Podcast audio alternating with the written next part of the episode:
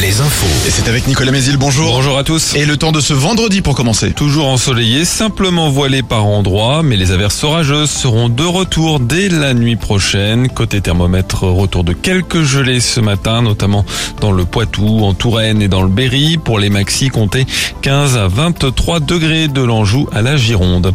Le chèque énergie commence à arriver dans les boîtes à lettres aujourd'hui. Près de 6 millions de ménages vont en bénéficier.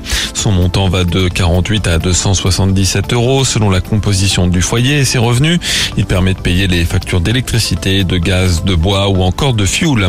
Il faut encore en moyenne deux mois pour obtenir un rendez-vous pour refaire son passeport ou sa carte d'identité.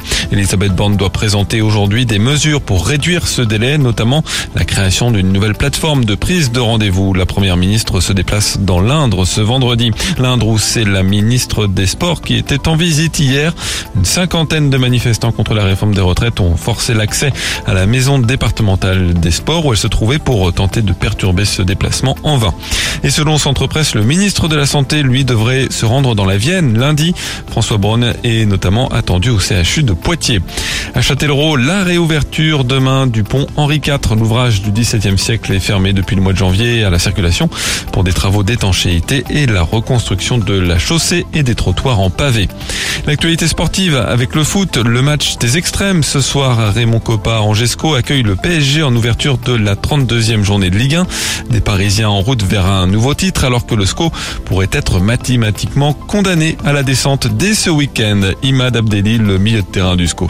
C'est sûr que Paris Saint-Germain, c'est comme, euh, on va dire, un match de gala. C'est des, beaux joueurs, c'est des, grands joueurs. C'est au-delà de la Ligue 1, c'est des, des grands joueurs euh, de classe mondiale. Je pense que ce sera une fête dans tous les cas. Mais euh, faut vraiment faire abstraction de tout ça et c'est une équipe de Ligue 1 comme nous et essayer de se donner à fond pour, pour pas, pour pas perdre. Essayer de prendre du plaisir, oui. SCO PSG, c'est à 21h ce soir. Nantes reçoit 3 dimanche en national. Châteauroux joue à l'extérieur ce soir à Saint-Brieuc. Cholet se déplace à Villefranche.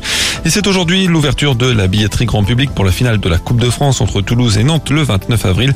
Début de la vente à midi. Enfin, l'équipe de France de basket 3-3 a choisi Grand Cognac pour démarrer sa préparation au JO 2024. Les Bleus attendus au Vosel du 1er au 4 mai. Voilà pour l'info. Très bonne matinée à tous.